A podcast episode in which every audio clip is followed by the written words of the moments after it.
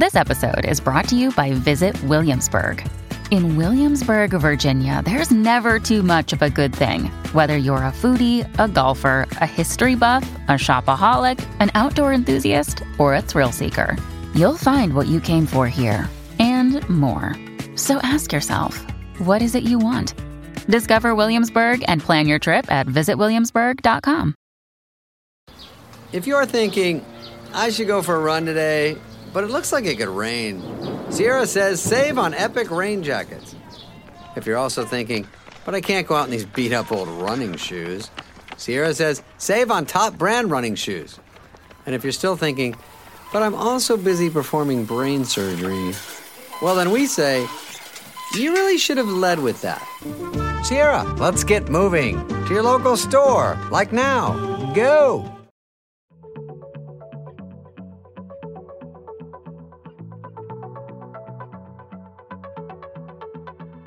Hello and welcome to Radio Astronomy, the podcast from the makers of BBC Sky at Night magazine.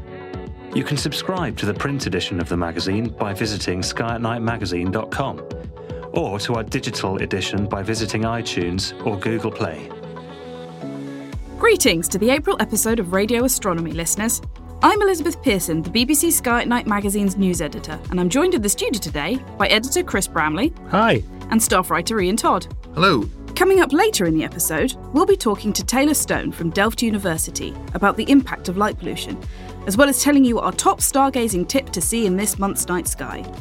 But now we're going to take a look at what we've found out over the last month whilst we've been researching the magazine.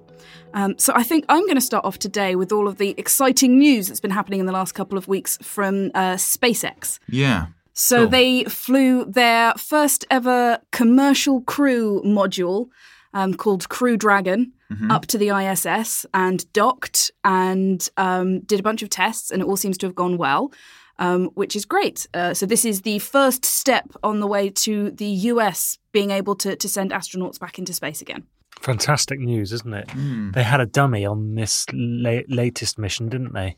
Uh, yes, there was a mannequin covered in sensors called Ripley um, after the uh, um, Alien alien protagonist. protagonist. Yes, Yeah. um, they do tend to, to like putting Yeah. mannequins with with names in their their, the, they uh, when they first sent up their Hmm. I think it was their Falcon Heavy. Yeah. Um, they had a Tesla on board which had a mannequin in. Um, and it just it's like even though it doesn't have a person in, it does make it seem that sort of a bit more real. Mm. Um, suppose it makes it kind of a bit more something else you can kind of show the public, you know, Mm. something kind of get involved in. But like, did, was it was there was this mission in any way practically ad- advantageous? Did did they have supplies on or anything or any food? Or anything no, like they didn't. It was just, as far as I'm aware, it was just uh, the mannequin and a cuddly toy version of the Earth. Um, that was very cute, and it went on little adventures around the um, ISS, and I got lots of pictures of that. Um, but I think they wanted it to be as realistic as possible, and you wouldn't have supplies on a mission like this. So Mm. it's you don't want to risk jeopardizing your your readings because it is important they make sure that it's before they start putting people on these things Mm. they want to make sure that it's safe and run it as as accurately as possible Yeah. Currently, um, it's the Soyuz um, spacecraft that's the only um, vessel going up, spacecraft going up to the ISS, isn't it? yes So this is the second one, and it's actually uh, a great thing. It's actually bigger than the Soyuz um, capsule, isn't it? By it quite, can a- carry quite a large seven amount. people whereas the soyuz can do three very cramply Yeah, yeah. Yeah. Um, it's also much more automated, which means that there's going to be a lot shorter training times. So this is one of kind of SpaceX's big goals is as well as making all of their spacecraft reusable, um, the Crew Dragon will eventually be hopefully completely reusable. Um, but by putting more people on it and having shorter training times, it's just all about reducing the cost of space travel. And so that hopefully one day it won't just be, you know, space agencies and the super rich that are going into space. It's it's normal people as well. Um, And the other great thing is it's got this really cool nose cone, hasn't it? That kind of flips up Yeah. like a James Bond.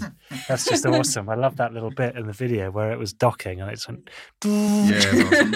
awesome. it does it does definitely look because the, the the Soyuz capsules were built in the 60s and they've been de- Mm. developed and refined since then but they're still very 1960s.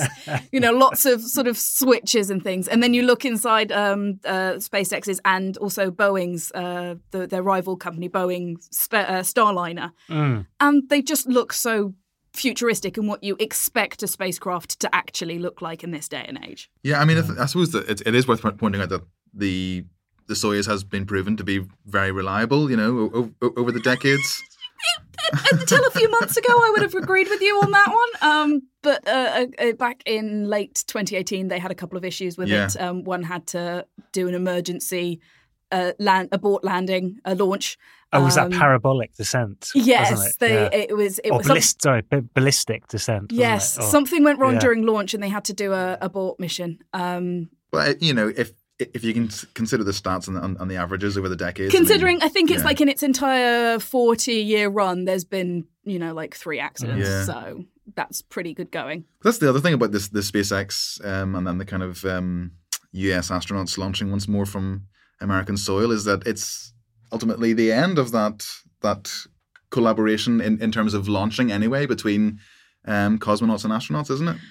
Because I, I presume we, you won't have any more have European and US astronauts going to There Ka- might be Kazakhstan There might to- be European astronauts. suppose European. yeah. Um, I, I I don't know too much about what their plans are. I think the US, uh, the the ESA are currently locked in for the Soyuz because Yeah. they knew that that was going to be running and they didn't know when the commercial crew program was going to get off the ground, uh, literally. and but sort of as they go forward, we'll we'll see what happens. Yeah. Um, apparently, there was some. Whilst the Russians s- seemed to be all smiles, that behind the scenes there was some uh, passive aggressive comments being made towards um, the US, apparently by some of the Russians. Oh right. Okay. So we'll see how that goes. The other thing I wanted to actually uh, point out was that um, the uh, capsule parachuted into the ocean, whereas we, we have seen Mhm. SpaceX rockets land again. Yes, But- I It didn't happen with this one. no. Um, it was it was recovered from the ocean um, by SpaceX's recovery barge. Uh, I think their plan is they, they still want to reuse the the Crew Dragon. Um, they have to give it a bit of a clean because it's got you know doused in seawater. But um, I, I think it's just it's a little bit too dangerous to because they, they they have managed to get their booster rockets to land quite a lot, but they do still fall over relatively frequently and you know explode in beautiful but fiery balls of flame. Um, and you don't really want to do that if you've got somebody on board. And so it's just much safer and much more reliable to to, to ditch into the ocean. And of course, their the SpaceX's ultimate goal is to one day reach Mars um, Ah. and head off in that direction. And we've been hearing a little bit more from Mars lately, haven't we, Ian? Yes, that actually brings us on quite nicely. Um, this month, um, as part of the uh, online content, uh, I was speaking to uh, Abigail Fraeman, who's uh, who's the deputy project scientist of the Opportunity rover mission um, at NASA's JPL. Um, and yeah, it, it was big news over the past month because um, NASA finally called time on the Opportunity mission. Um, basically, it was like last summer there was a, a global dust storm every every few years in the summer. Mars gets these dust storms, um, and uh, it, part of the problem is that the Opportunity rover was a uh, solar paneled rover, so that obviously blocks out the sunlight and stops it from operating. But even when the dust storm cleared, they still couldn't get uh, tran- transmission back from it. Um, So they had to basically call time on it in uh, in February, so just in the last month. But I mean, it, it landed on Mars in 2004. It was only supposed to go for 90 days, and it was like Wow. about 14 and a half years. They Wow, they amazing. do Yeah. they do tend to make things to last at Mm. NASA. Yeah. That's brilliant. They built in a lot of redundancy there. Yeah. no, doubtless there will be some um, satellite images from uh, the Mars Express or something in the Mm. future showing they will have found it. They know where it, they, you know, and this is zooming in. You can see a little tiny speck, and this, Hopefully. this will be Opportunity's uh, Mm. final resting place. yeah, Yeah. you would imagine. Um, They did it for Beagle, didn't they? They found That's right. um, the Beagle They probe, so, the UK yes. Beagle, Beagle probe on Mars. Is it- The, the problem is it depends on how much dust is on yeah, opportunity. exactly. yeah, that's the thing. It might be buried in a Mm. massive sand Yeah. dune or something. You never know. I think one of the the things that I it was sort of bittersweet, but the apparently its last transmission was words to the effect of um, "My battery is low and I'm running um, and it's getting dark." Or something. Oh, it was in, no. in engineering Oh, yeah. speak, but yeah, as you saw Oh, that one sort of yeah. going round. It sounds like it could be the, the um, chorus of a Bowie tune. Or. Yeah. Yes. but yeah, I mean, it, it, it must actually be quite uh, emotional. I mean, I, I was I was speaking to uh, Abigail Fraeman, as I say, for the the uh, interview for this month's uh, online content, and uh, she was she kind of makes the point that it is it is kind of like an, an emotional attachment. She actually um, was a sixteen year old uh, college student do, visiting NASA um, as part of a, an outreach program when Opportunity landed, Mm. Goodness and me. now you know. A decade or so later, she's the deputy project scientist. So it's actually quite an interesting story, and there's, there's Yeah. kind of like a lot of humanity behind these um, NASA That's- missions. Yeah. One of the things that I really like about the the NASA Mars missions is because you see it over and over again. There was people who saw the previous one, and that's what made them go into space science. And then they're working on the next one. It's Yeah. you know the people who were on Voyager ended up working on Pathfinder. The people on Pathfinder like got inspired by Pathfinder, went on to do the rovers, and I. It, you can just see the sort of baton being passed down through history. Yeah, and I suppose it also, you know, m- m- kind of makes the point of why it's so important to get to do things like outreach programs for Mm. for young people to Ah. kind of see, you know, and people decide that's what I want to do with my life, and then they become the new the new generation. But it's also worth kind of talking about exactly what the, what the rovers do on Mars. I mean, Opportunity was effectively a robotic geologist. One of the things it was it did was um, looked at rocks really, and uh, it could actually grind into them and expose surfaces and and you know analyze them basically. And it's all it's all part of working out what Mars was like um, in its ancient past. You know, three billion years ago, I think its climate was a lot different. Could have potentially had, you know, well, I think it's pretty, pretty much conclusive that it had water in its in its ancient past. It's I think There's this, so much evidence, isn't there? Yeah, Mm. the Yeah. the uh, Mars exploration rovers, which is what um, Spirit and Opportunity's real name is, um, they were very much part of NASA's Follow the Water um, initiative, which is on Mars. If you want to to find potentially life, if you want to understand the geology of how these planets grow, the first thing you need to do is follow the water. Mhm. So that's what it did. Yeah, and now the only rover left is Curiosity, um, but there's going to be a, a whole ream of Mm. New ones joining Yeah. soon, aren't they? Yeah. yeah, and uh, Yeah. Just as well, because Curiosity's been having a few issues as well lately. that's right. Um, Had like a hiccup. Had to had to had to reset its its uh, software. Yes. Um, about again last summer during the dust storms, it had some computer upset um, in September, and then it um, needed to have an emergency reset. And it seems to be going all right, but it's you know it's slightly more computer glitches than than the people at NASA are entirely comfortable with. so it's it's just as well that we're getting in 2020 not one but two rovers heading over towards Mars. Yes, exactly. Mm. Um, and speaking of planetary science, um, Chris, you've been looking at uh, the uh, com- some results from the Juno mission, and Yeah, that's right. In our, um, our back page interview um, in the April issue, uh, we've got an interview with Dr. Leigh Fletcher from the University of Leicester, who is um, a collaborator uh, with the Juno team, which is NASA's probe around Jupiter.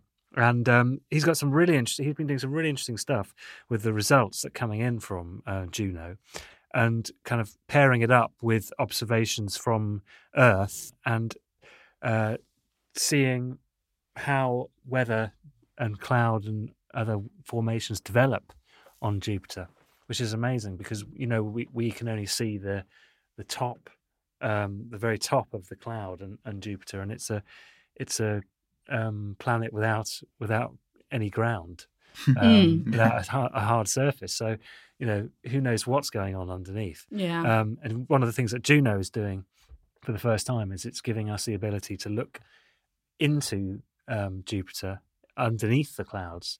Um, I mean, everybody knows with with um, Juno, the JunoCam, which sends back these fabulous kind of tie dye marble type Mm. I images of love those clouds, which pictures. are They're amazing, so, so beautiful. And um, but it, but um, Leigh Fletcher is saying that his favourite instrument on Juno is the microwave instrument, Hmm. which is the thing that allows um, which allows him to see under the clouds and see what is cooking up underneath. And it's just I could, you know, it's just one of these things. It's the it's a great unknown, isn't it? It's like you know the Marianas Trench on Earth or something. It's, Yeah. what Mm. the hell is going on? I remember a, in there. I mean, couple- there's such weird stuff, isn't there? Like Yeah. metallic hydrogen and things like that. it's really, really, it's really, it's a really, really freaky environment. I So- remember a couple of years ago, I was writing a feature about the the Great Red Spot, which is Mm. this. It's this thing. It's been on Mars. We've known it's there for like Yeah. 150 years, probably longer. far longer. longer, yeah. yeah. And we have no idea what's going on beneath the surface. Exactly. Um, I remember we were trying to get an illustration of, of sort of like the cross section of it, Yes. and it was it like it's basically it ended up being we don't know what's going on under there. Yeah, Um, and so I think it's great that you've got these instruments Yeah. um, that now can sort of go beneath the surface and try and find out what's going on about the weather of. Yeah, absolutely. Jupiter. It's absolutely amazing. And he's saying that he can kind of track um, cloud formations from the ground. And now he's got this data set from Juno that allows him, and he can match up observations from the gr- from Earth with kind of infrared telescopes with these microwave readings from Juno and see where Mm. see what the kind of processes that are going on, you know, at deeper levels on on Jupiter and how they relate to what's happening up above, which is Hmm. which is a fascinating thing, and it's allowing us to build up a picture of how um, weather on gas gas giants operates, and you know that can that can help with exoplanets, that can help with you know predicting the weather on our on our own planet. I should you imagine it also helps with the the the sun as well because that's a just Yeah, that's basically just another big of- weather system. Yeah, yeah, Um, that's right. Ball of gas. Yeah, it? I think the thing that because I, I sort of always forget that you know sort of weather just doesn't happen in like there's not like this is where the cloud is and that's everything. Mm, yeah. It's it goes right the way down and it all interacts with each Yeah, other and it's yeah. all just this big ridiculously complicated mess. Yes, absolutely. yeah, I mean it's a very different environment to Earth. I mean there isn't yet there aren't any. There's no ground. There's no ocean. So Mm. you know there's no kind of drivers for for change there, and it's probably you know kind of a lot more magnetic and electrical. Um, and there's no there's nothing that can stop any once something started. This thing can just go on, which hence why we see the the Great Red Spot. It's been going on for you know hundreds and hundreds of years. And Mm-hmm. also shrinking, if I remember. Isn't it? Yes, Yeah. yeah, indeed, indeed. It's yes, it's shrinking and changing color. I believe it changes color quite a lot. Yeah, But um, Yeah. it's becoming less red, isn't Yeah, it? there's apparently there was another storm which they thought might become the next Great Red Spot, um, but I think that one's also trying to shrink as well. Be sad to see if it does go, but you know that's weather. These things happen. There we are. Yes, yes, they run out eventually, don't they? It seems a bit odd that you know that's kind of like one of the main features of Jupiter can just go away. Sort of like if suddenly you know Australia disappeared disappeared off Earth. Yeah. or just slowly disappeared over time. Yeah. Even weirder. yeah. Um, but yeah, I suppose that, that, that brings us on to um, this month's interview um, because Earth Hour is approaching uh, at the end of this month on the 30th of March um, at 8.30 p.m. UK time. It is Earth Hour and this is a, an annual campaign, a worldwide campaign um, in which they, the organisers ask everyone to turn off their lights for an hour at the same time and basically to uh, raise awareness of, of light pollution um, and, and get people thinking about darkness and whether or not um, artificial light is kind of we're, we're kind of missing something, especially in, in towns and cities, and you know, in, in terms of the fact that we can't we can't see you know the Milky Way, maybe we miss the phases of the moon and things like that. And I've, I've been speaking to uh, Taylor Stone of uh, Delft University of Technology in the Netherlands. He researches the ethics behind artificial light and light pollution. Um, so I started off by asking him whether he thought that light pollution was a big problem. Yeah, I mean, I think there's sort of increasing recognition of just the the negative and adverse impacts that uh, nighttime lighting has, uh, from a variety of perspectives, including on our health and on ecosystems.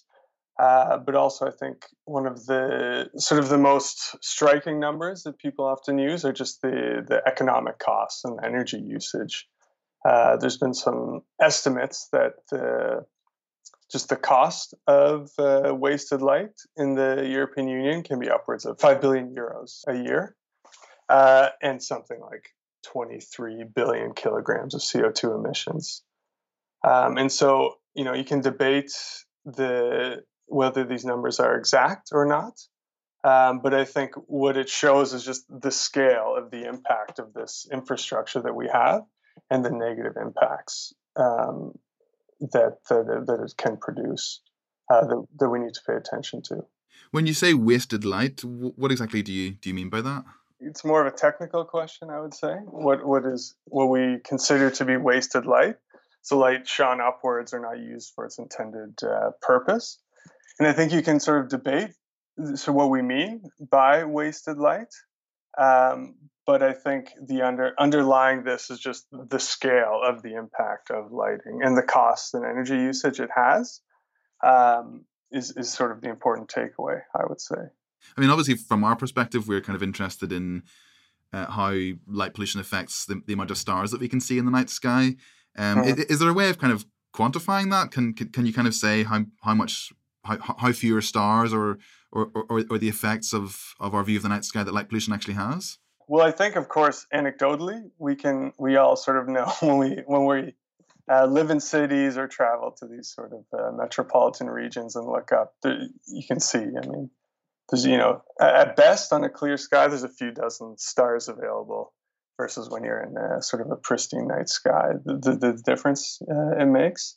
Um, but yeah, I think in 2016, the latest, the World Atlas of Artificial Night Sky Brightness uh, was released. Um, yeah, and their their conclusions were that you know, 99% of the population in the European Union or in Europe uh, live in areas that uh, are considered to have light polluted skies, uh, and most people live in areas where it's uh, several magnitudes greater.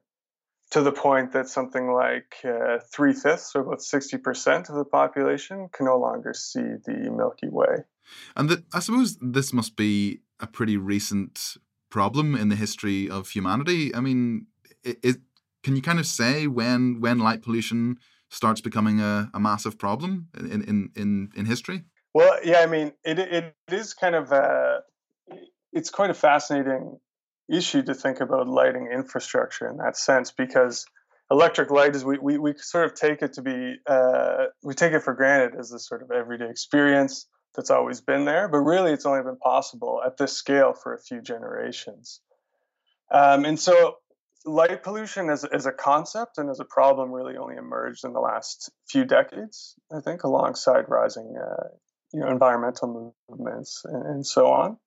Um, and so there's always been concerns going going back some time about the the effects, the negative effects around things like glare and otherwise that uh, electric light can have.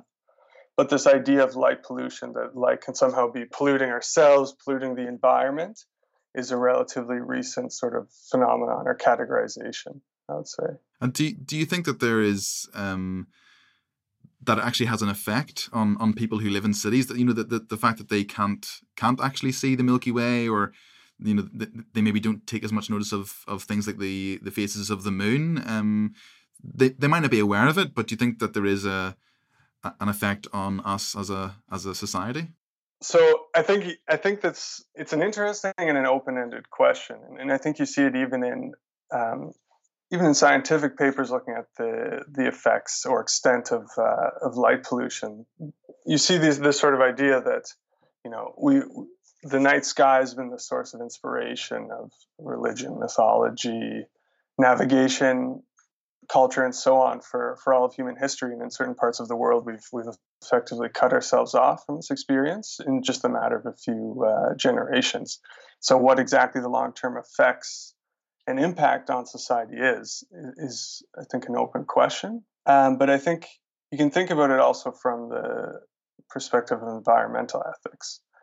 Um, and this idea that that uh, you know the access to a starry night sky or an unpolluted night sky can be a sort of truly sublime experience and sort of put our take ourselves out of our daily lives and and to be able to sort of be in the situation and immersed in the natural world in a way that we can't put ourselves outside of or above of and so there at least exists a possibility there to foster some sort of environmental ethic or at least see sort of uh, the impact of our lighting in, in a different uh, light. Yeah, and, but just also putting um, kind of astronomy and stargazing aside, there there must be other issues with with light pollution. And one of the things I was thinking about was this idea that for for millennia, um, both humans and and animals have lived uh, with it being light at daytime and dark at nighttime, and that's kind of our natural cycle. But that that must be being upset a bit by the kind of uh, provision of light pollution in cities. Does are you aware of, of kind of detrimental effects in, in that respect, both for, for humans and for, for, for animals?